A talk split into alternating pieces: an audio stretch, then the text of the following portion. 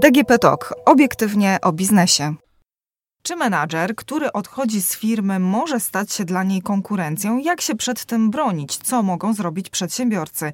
Dzień dobry, witajcie w podcaście Obiektywnie o biznesie. Moja firma, przy mikrofonie Agnieszka Gorczyca, infor.pl, a gościem w studiu jest mecenas Marta Kopeć, ekspert prawa pracy, partner zarządzający Kopeć Zaborowski, adwokaci i radcowie prawni, ale również autorka blogów Jak zwolnić pracownika.pl i Prawnik od kuchni. Dzień dobry. Witam Państwa serdecznie. Zanim porozmawiamy o tym, jak to jest, kiedy menadżer odchodzi z firmy i czy może stać się dla niej konkurencją, to porozmawiajmy trochę o tych blogach. Który cieszy się większą popularnością? Jak zwolnić pracownika, czy może Prawnik od kuchni? Dwa oblicza tej samej kobiety. No, stety i niestety muszę powiedzieć, że Jak zwolnić pracownika.pl jest dużo popularniejszy. Myślę, że to z tego względu, że też mamy taki okres bardzo trudny dla przedsiębiorców, który wiąże się z cięciami kosztów, a te cięcia często odbijają się na zatrudnieniu. Czyli niestety Jak zwolnić pracownika jest dużo popularniejszy, szczególnie dużym powodzeniem cieszą się artykuły dotyczące redukcji etatów i likwidacji stanowisk. Tak? To są takie najbardziej popularne. Mniej osób interesuje się, chociaż też całkiem sporo gotowaniem, bo osoby, które siedzą w domu, pracują zdalnie, również gotują, również interesują się tą tematyką. Na moim blogu Prawnik od kuchni umieszczam też przepisy dla dzieci z kuchni śródziemnomorskiej, także te przepisy też się cieszą popularnością, myślę, że większą niż dla dorosłych, bo ta oferta dla dorosłych, jeżeli chodzi o kulinarne blogi, jest dużo większa niż dla dzieci. No dobrze, to jaka to potrawa dla dzieci największy hit, jeśli chodzi o tą kuchnię śródziemnomorską?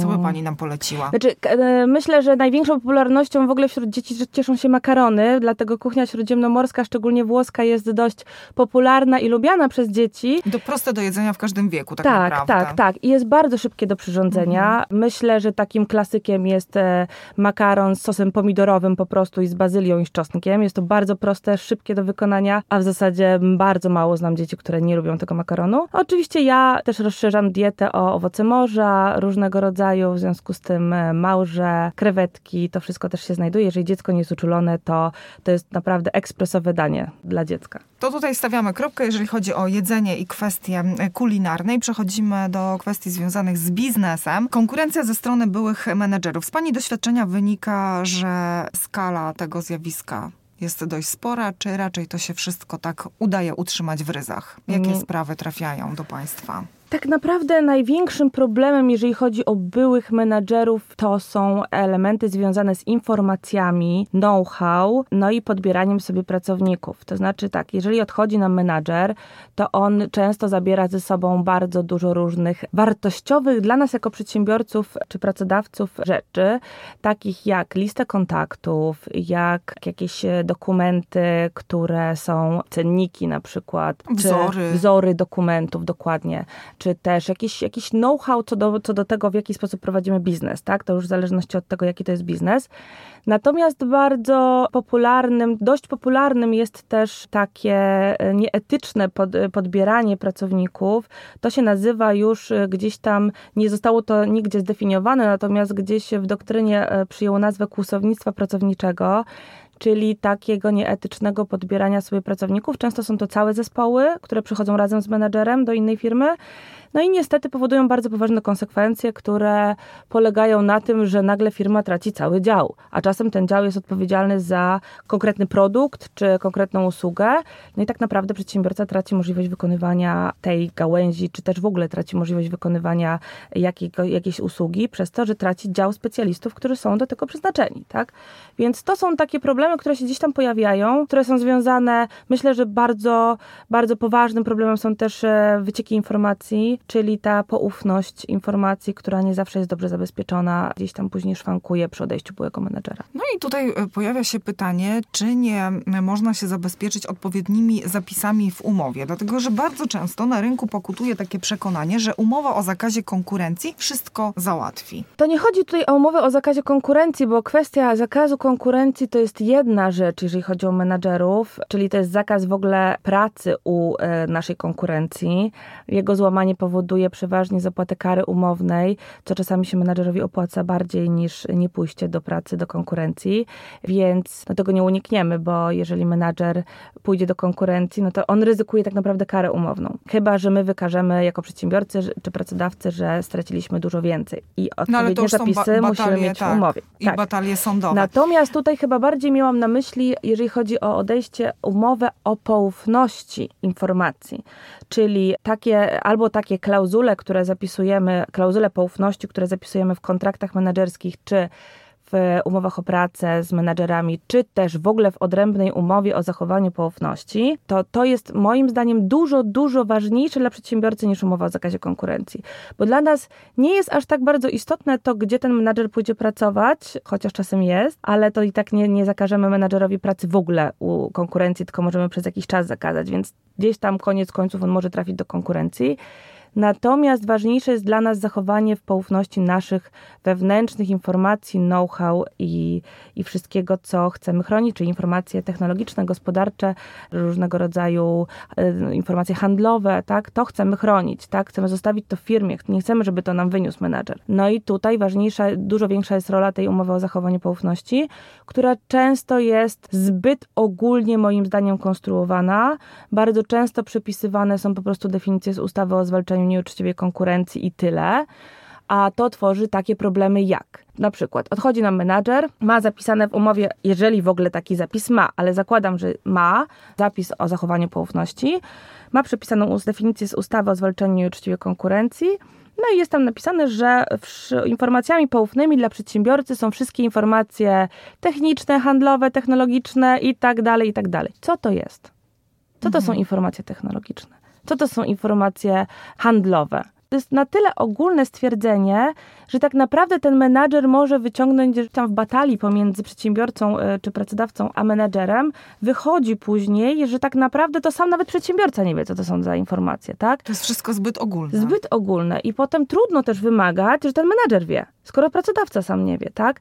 I dlatego tutaj chciałabym przestrzec Państwa przed tym zbyt ogólnym definiowaniem pojęcia informacje poufne, czy też tajemnica przedsiębiorstwa, bo to potem rodzi takie problemy, że nawet w sądzie przychodzi mi klient, który mówi przed sądem, no w zasadzie to jest wszystko, co my robimy, tak? No nie jest to wszystko, co robicie.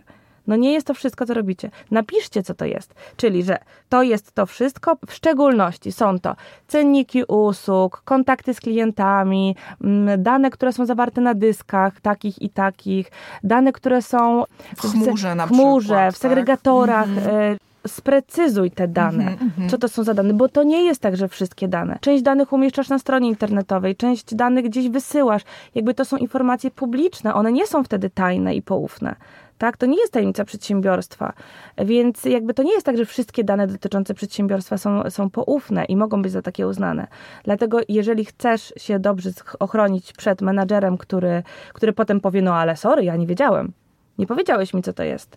I to jest klucz. Moim zdaniem kluczem tutaj i tym problemem głównym, jeżeli chodzi o regulację, jest zbyt ogólne uregulowanie kwestii tajemnicy przedsiębiorstwa i informacji poufnych. I niestety nie da się tutaj stworzyć takiego szablonu dla wszystkich, dlatego że te informacje są inne u każdego przedsiębiorcy, tak? No nie dla wszystkich wszystko będzie ważne, dokładnie, tak? Dokładnie tak. Pani mecenas, a jak w takim układzie umowa o poufności wiąże się z finansowaniem? Czy podobnie jak i w umowie o zakazie konkurencji my również zobowiązani jesteśmy jako pracodawca do płacenia za ten czas? Nie. Takiego obowiązku nie ma. Nie musimy za to płacić, natomiast też ta umowa nie może być nieograniczona w czasie. To znaczy? To znaczy musimy określić mniej więcej przez jakiś czas uważamy, że te informacje powinny być zachowane w poufności. Czy to jest jakoś uregulowane, czy to zależy od firmy? To zależy od firmy, to trzeba po prostu odnieść do tego, jak ważna jest ta informacja i jak długo ewentualnie może być dla nas ważna i poufna. Tak? To jest też do końca nie... No, są takie informacje, jak na przykład, nie wiem, startujemy teraz w jakimś przetargu ważnym, tak? I przygotowujemy dokumenty. Te informacje poufne, załóżmy, że ten przetarg potem będzie, wszystkie dane z tego przetargu będą opublikowane, to ten przetarg będzie dla nas ważny, żeby zachować go w poufności do momentu opublikowania, tak? Potem już nie będzie to aż tak istotne dla nas, bo te dane i tak gdzieś tam każdy będzie mógł dostać, tak? Więc tak naprawdę to wszystko zależy od rodzaju danych, od charakteru prowadzonej działalności gospodarczej przez przedsiębiorcę, no i szeregu różnych czynników też związanych z samym menadżerem, stanowiskiem, jakie zajmuje menadżer też, tak? Poziomu dostępu do tych danych, bo czasami może to być jakiś kierownik jakiegoś jednego działu, który ma dostęp do ograniczonej ilości tych informacji poufnych, a może to być prezes zarządu, który ma dostęp tak naprawdę do całej, do wszystkich danych. Dwie różne historie. Tak. Ja zastanawiam się, dlaczego bardzo często mówi się, albo dużo częściej mówi się o zakazie konkurencji. Mam wrażenie, że ta umowa jest bardziej popularna wśród przedsiębiorstw, wśród biznesu, niż o umowie odnośnie poufności. Z czego to wynika? I jeszcze jest kwestia, że mylone są te dwie kwestie. Tak. Trudno mi jest powiedzieć, z czego to wynika. Myślę, że z niewiedzy i z samej nazwy umowy, czyli umowa o zakazie konkurencji. Jest jaśniejsza. Jest ta nazwa, jest prost, mówi, że chodzi o jakąś konkurencję, tak? Jakiś zakaz. Tak. Natomiast umowa o poufności już tak oczywista nie jest, bo dla wielu przedsiębiorców to jest oczywiste, że menadżer powinien zachować takie informacje w poufności. Tak, ustawa o zwalczaniu nieuczciwej konkurencji mówi nam o tym, że mamy obowiązek jako pracownicy zachowywać w poufności informacje, natomiast brak sporządzenia takich klauzul i doprecyzowania tego potem w umowie powoduje potem takie problemy, że my nie jesteśmy w stanie tego wyegzekwować de facto, tak? Czy powinny być dwie umowy? Czy to wszystko można zawrzeć w jednej? Nie, to może być wszystko w jednej umowie. I to wtedy tytułujemy pod zakaz czy pod poufność? Umowa o zakazie konkurencji i zachowaniu poufności, tak? Znaczy ja jestem zwolenniczką nazywania umów i wszelkich dokumentów w taki sposób, żeby tytuł już wskazywał na to, co się w nim znajduje. Bo jeżeli napiszemy tam umowę o zakazie konkurencji, a gdzieś tam w 5 paragrafach potem napiszemy coś o poufności, to też jestem w stanie sobie wyobrazić, że ktoś będzie się próbował wymigać z tej umowy, że on tak naprawdę to tutaj myślał o tym, że to dotyczy zakazu konkurencji i kwestii tej firmy, do której on pójdzie konkurencyjnej, tak? Znaczy to oczywiście są jakieś tam moje wyobrażenia, nie wiem jakby było, gdybyśmy taką umowę podpisali, ale lepiej zawsze nazywać tym, co jest rzeczywiście. Może to być też w umowie o pracę, w kontrakcie menedżerskim, może to być klauzula po prostu, to nie musi być cała umowa. Może być aneks. Może być aneks, tak. Jakby tutaj forma jest dowolna, ważne, żeby było na piśmie. Żeby było podpisane. Żeby było podpisane, dokładnie. Tak. To jest chyba kluczowe, ale nie musi to być oddzielna umowa. Bardzo często, myślę, że w większości przypadków takie klauzule zawiera się po prostu w kontrakcie menedżerskim albo w umowie o pracę z menedżerem, tak.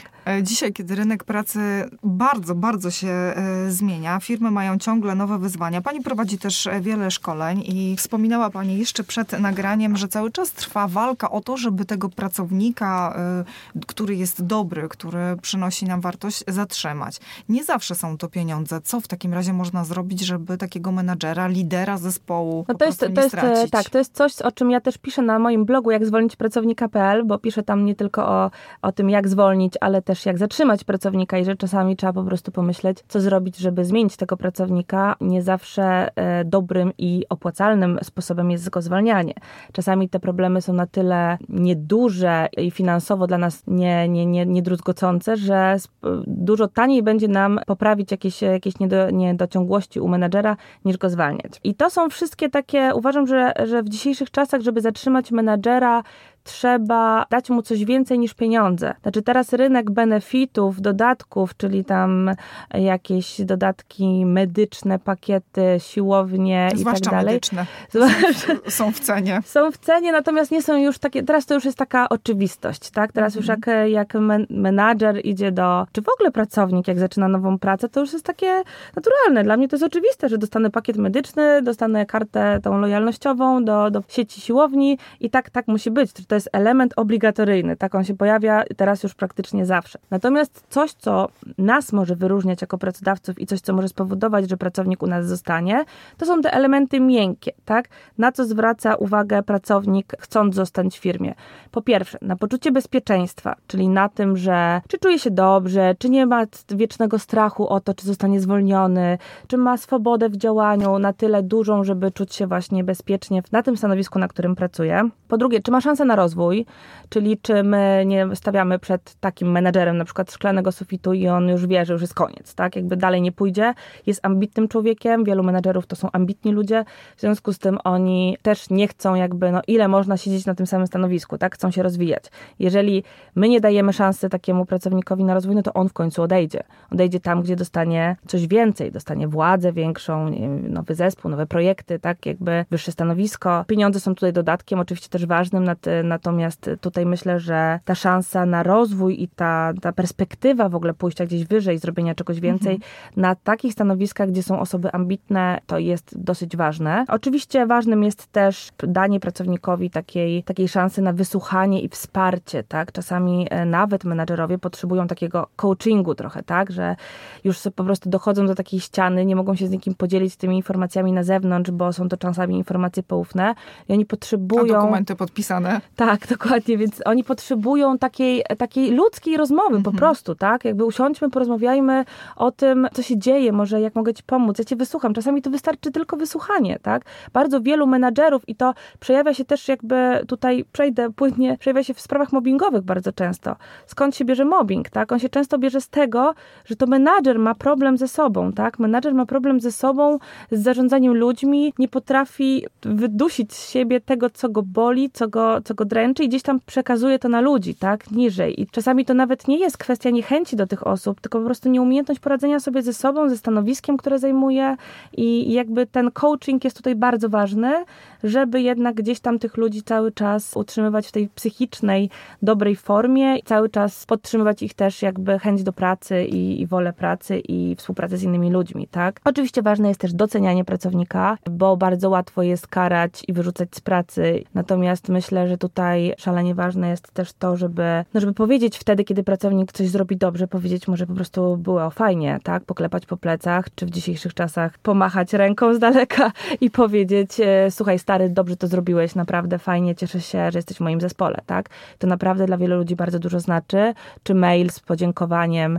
Taki feedback naprawdę jest bardzo, bardzo ważny dla wielu osób, a jest bardzo też niedoceniany i niewykorzystywany. No i to, co idzie też jeszcze z takich rzeczy, które są też ważne, oprócz szansy, to idzie razem z tą szansą na rozwój, to jest szansa na wyższe wynagrodzenia, czy też dodatkowe szkolenia, takie jakby dodatki, które gdzieś tam też wspierają tych menadżerów po to, żeby gdzieś poszli wyżej, byli lepsi, co jest dla nas korzystne, no bo jeżeli menadżer będzie coraz lepszy, to nasza firma będzie też coraz lepsza, tak.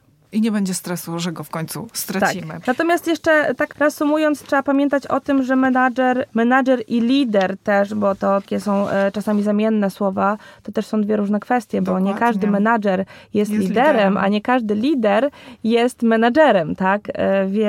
Więc tutaj trzeba pamiętać o tym, że żeby zrobić z menadżera dobrego lidera, trzeba wybrać odpowiednią osobę. Czasami nie wystarczą silne starania pracodawcy o to, żeby z jakiegoś menadżera zrobić lidera, bo po prostu osobowościowo niektóre osoby nie są w stanie być liderami. I tutaj myślę, że postawimy kropkę, ale chciałam jeszcze panią zapytać, pani mecenas, wrócę jednak do pani blogów, która potrawa dla pani, jeśli chodzi o kuchnię śródziemnomorską, jest najbardziej atrakcyjna smakowo? To jest bardzo, bardzo trudne pytanie. Ja jestem miłośniczką Włoch i jestem pasjonatką w ogóle wszystkiego, co jest związane z Włochami, także mam bardzo, bardzo dużo ulubionych potraw, ale myślę, że czym prościej, tym lepiej, czyli makaron pomodoro jest naprawdę bardzo, bardzo dobrym makaronem, gdyż jest prosty, a w prostocie tkwi siła. Proste rzeczy są czasami trudne do wykonania i tutaj naprawdę, żeby zrobić dobre pomodoro, trzeba też sztuki. Szkoda, drodzy słuchacze, że nie możecie zobaczyć, jak pani mecenas się zmieniała, jak opowiadała o zwolnieniu pracowników albo o zatrzymaniu menedżera, a jak opowiadała o makaronie, ale myślę, że te smaki, zdjęcia możecie zobaczyć na Prawnik od kuchni, ale też zachęcam do zerknięcia na bloga Jak zwolnić pracownika.pl. Dziękuję serdecznie za rozmowę. Bardzo dziękuję. Gościem odcinka była mecenas Marta Kopeć, ekspert prawa pracy, partner zarządzający Kopeć Zaborowski, adwokaci i radcowie prawni. Podcast realizowała Dorota Żurkowska. Dziękuję serdecznie i do usłyszenia.